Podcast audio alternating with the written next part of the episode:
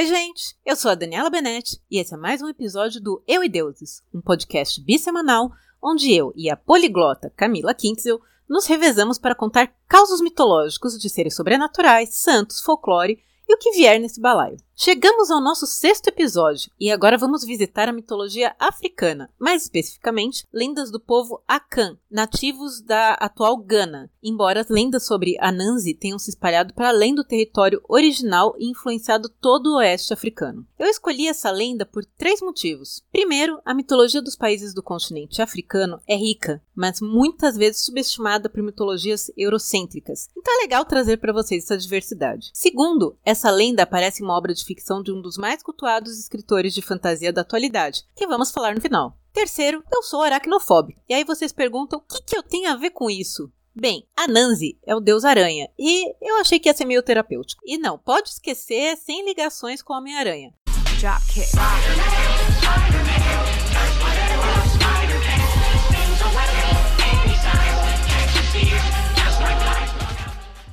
A não ser que o próprio Anansi tivesse picado Peter Parker. Vai saber. Quer dizer, até tem um Anansi na Marvel, mas essa discussão fica para outro dia. No nosso caso mitológico, Anansi, o deus aranha, é um trickster, um deus enganador e astuto, bom de lábia e de trapaça. Ele é também conhecido como o deus das histórias. Diz a lenda que Anansi é filho da deusa da fertilidade Asase Ya e do deus do céu e da criação Onyankopon, também chamado de Nyame. A gente vai usar Nyame aqui porque é mais fácil, tá? Uh, Anansi era um híbrido de homem com aranha, descrito de diferentes formas. Um homem com quatro braços e quatro pernas, uma aranha com cabeça humana e por aí vai. Ele podia aparecer totalmente como um ou como o outro, quando quisesse. Segundo Zakan, foi Anansi que preparou a matéria dos primeiros humanos e criou o sol, a lua e as estrelas. Em seguida, Nyame insuflou a vida nos humanos e Anansi lhes trouxe os cereais, enxada e os ensinou a caçar. Tonight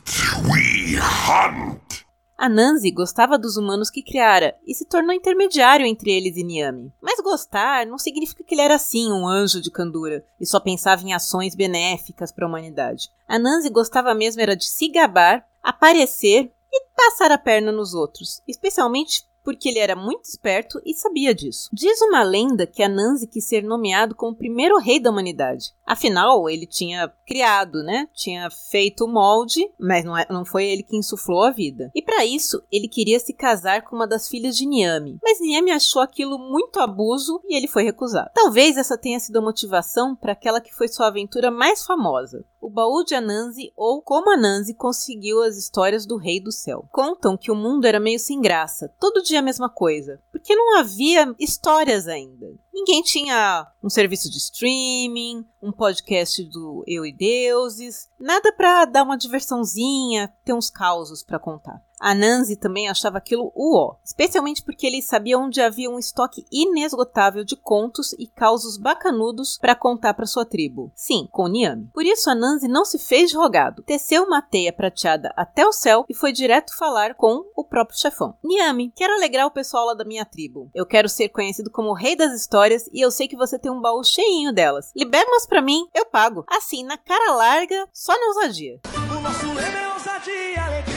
Nyame riu da cara de pau de Anansi e decidiu se divertir ainda mais. Você acha que tem cacife pra comprar as minhas histórias? Tá bom então. O preço é o seguinte. Quero que você me traga, e vai anotando que a lista é longa, Onini, a grande jiboia, Osebo, o leopardo de dentes terríveis, Mmoboro, as vespas que picam como fogo, e Mmoatia, o espírito, ou fada em algumas versões, que nenhum homem viu. Acho que isso cobre. Anansi, que sempre foi só o deboche, já mandou um acha pouco. Trago toda essa quinquilharia e ainda trago minha mãe de brinde. Sim, ele vendeu a mãe. Mas calma que Anansi tinha muitos truques nas oito patinhas. Não que os outros deuses acreditassem que uma pequena aranha tivesse capacidade para tudo isso. Eles riram muito do desafio enquanto Anansi ia embora. Pois bem, Anansi desceu pela sua teia e foi conversar com sua esposa, Azu. Sim, eu disse que ele tentou se casar com a filha de Nyame, mas como ele foi rejeitado, não perdeu tempo e se casou com outra, que é a coitada da Azu, que sempre era envolvida nas tramóias do Anansi, mesmo contra a vontade dela. Mas a Azu era muito inteligente e ela sabia segredos sobre várias criaturas. Foi então que ela e Anansi foram até o riacho onde a jiboia Onini tomava sol e começaram a discutir se um galho de palmeira que tinham era maior ou não que a cobra. Onini ouviu a discussão e, vaidosa, quis mostrar que ela era muito maior. E como estamos falando de um deus-aranha, claro que isso só podia ser uma armadilha. Assim que Onini se esticou no galho para mostrar sua grandeza, eles aprenderam com o cipó. Quem manda ser exibido, né? Eu mato a cobra e mostro o pau. Bem, próxima vítima da lista, as vespas. Lá foi o casal com mais um plano. Anansi levou uma cabaça, um pote, vejam bem, cheio d'água e jogou sobre a casa das vespas, gritando: "Migues, olha que chuva! Vem rápido, entra aqui nesse pote que eu protejo vocês." As vespas, agradecidíssimas, entraram e ele tapou o pote. Fácil, fácil. Agora era hora de Osebo, o leopardo. Essa era mais complicada, mas Anansi e Azu eram muito criativos. Descobriram um riacho onde a onça, quero dizer, o leopardo, bebia água e cavaram um buraco bem, bem fundo. Encheram o buraco com uma teia bem forte e cobriram com folhas. Batata! No dia seguinte, Osebo estava preso na teia. Faltava só Mmoatia, o tal espírito que ninguém sabe e ninguém viu. Ou fada. Depende da versão. Esse já exigia um brainstorm dos dois para chegar numa solução. Mas sim, eles tiveram uma grande ideia. Anansi pegou um, um tronco grande e esculpiu uma boneca de madeira, grande o suficiente para parecer um ser humano. Azu, então, trouxe um mingau delicioso que que algumas versões descrevem como um mingau de mandioca ou inhame. E eles deixaram esse mingau e a boneca e uma clareira onde dizia-se que o tal espírito fada vinha de rolê. Lá, eles passaram uma gosma,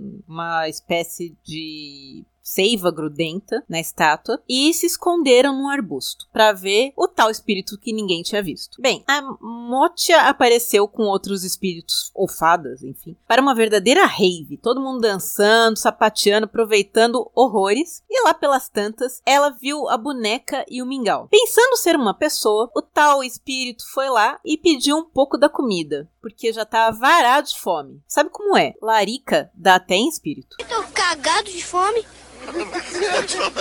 Mas, como a boneca não fala, a não ser que seja o Chuck, Mmoatia ficou no vácuo. E foi ficando tão nervosa, tão nervosa ou nervosa, eu não sei o gênero do espírito, tá, gente? Que começou a discutir e quis bater na boneca. Não deu outro. A mão ficou presa. Óbvio, ficou mais nervoso ainda e tentou bater, chutada, cabeçada. Resultado, o espírito ficou coladinho e pronto para ser levado para Nyame. O último item, a mãe do Anansi, foi fácil. Ele passou na casa dela, contou que iam visitar o pai e ela ia ficar uns tempos por lá. Tudo pronto, bora subir de novo pela teia prateada com toda a encomenda. Anansi chegou no meio de uma festa, causando mesmo, porque com Anansi, se não é para causar, ele nem aparece. Entrada triunfal, ele joga o saco com todos os presentes pedidos por Nyame no meio da festança e a mãe de brinde e só espera, com aquele sorrisinho de satisfação. Todos os outros deuses e divindades menores estão passados com aquilo. O pequeno deus-aranha tinha enterrado todos aqueles seres terríveis. Nyame teve que reconhecer, Anansi merecia ser o senhor das histórias porque só ele tinha a astúcia necessária para o cargo. E assim ele entregou o baú com todas as histórias para a comunidade ganhasse sabedoria e conhecimento com elas. Qual a sua mensagem para a Terra, Belu? Apenas que você conhece muito.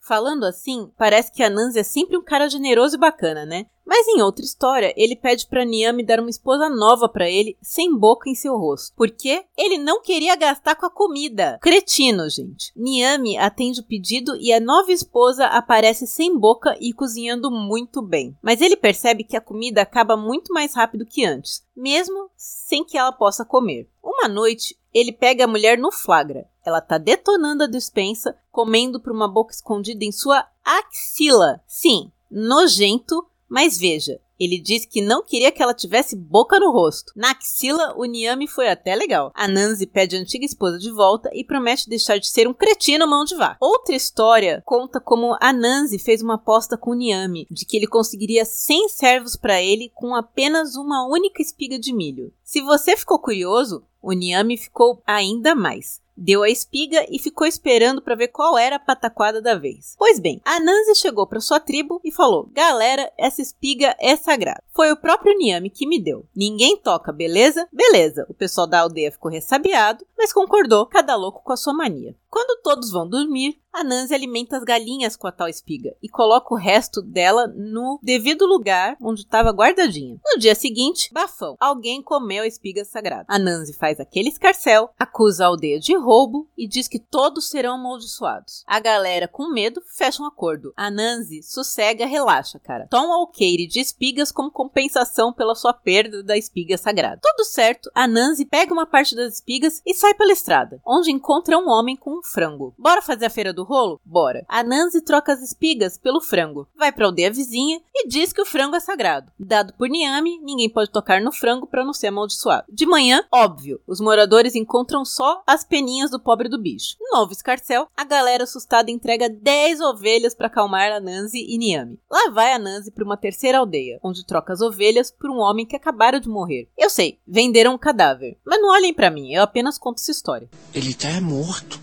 Tadinho. Anansi então leva o corpo para uma quarta aldeia e diz que aquele é o filho de Nyame que está dormindo e não deve ser perturbado, que eles chegaram ali para descansar. No dia seguinte, claro, ninguém consegue acordar o tal rapaz e Anansi faz outro chilique monumental e diz que a aldeia matou o filho de Nyame. Os moradores ficam aterrorizados e concordam em entregar cem dos seus melhores jovens para serem servos de Nyame como compensação. Bem, essas são só algumas das lendas mais famosas envolvendo Anansi, o Deus Aranha. Existem dezenas delas, que não dá tempo de contar aqui e algumas são bem regionais. Muitos dos negros escravizados e levados para a América do Norte e Central eram do Oeste Africano e levaram as histórias de Anansi com eles. São lendas que falam de uma criatura pequena vencendo seus inimigos pela inteligência e esperteza, mesmo quando tudo está contra eles e o desafio é muito grande. Em muitas das histórias, Anansi trapaceia para dar uma lição àqueles maiores e mais poderosos, e isso ajudava a dar esperança às crianças e inspiraram um povo que sofria agressões numa terra estranha. Anansi se tornou um símbolo de resistência e inspiração. No sul dos Estados Unidos, Anansi foi transformada em Tia Nansi, ou Tio Remus, e suas histórias atribuídas ao coelho Brer, que aparecem no polêmico e racista desenho da Disney Canção do Sul, de mil novecentos e quarenta e seis, que vocês não vão achar no canal da Disney, tá?